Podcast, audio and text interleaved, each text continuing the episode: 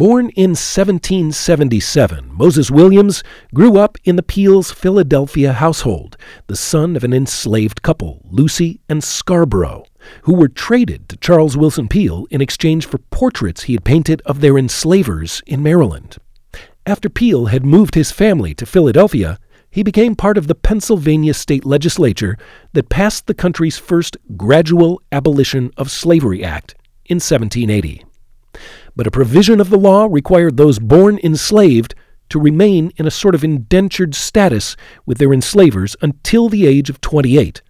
So Moses was raised with Charles Willson Peale's children after his parents were emancipated and his father took the name John Williams. Unlike Peale's biological children, Moses was not taught to paint, but he did learn how to cut silhouettes and operate a physiognotrace, a silhouette cutting machine. He earned enough selling souvenir silhouettes at 8 cents each to visitors to the Peale's Philadelphia Museum that he was able to gain his independence a year earlier than required by law. Only six months younger than Moses Williams, Rembrandt wrote begrudgingly of Williams' success in an 1857 article about the Physiognotrace, a silhouette cutting machine, quote,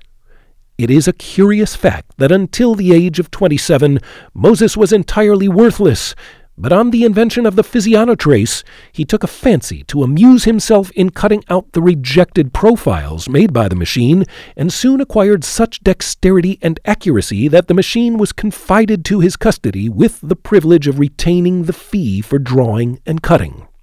This soon became so profitable that my father insisted upon giving him his freedom one year in advance. In a few years, he amassed a fund sufficient to buy a two story brick house and actually married my father's white cook, who during his bondage would not permit him to eat at the same table with her. In the 1830 census, Moses Williams was listed as the head of a household including seven children, he seems to have ceased cutting silhouettes and perhaps passed away sometime after 1834. The Peale is currently engaging with scholars to conduct further research into Moses Williams' story and work.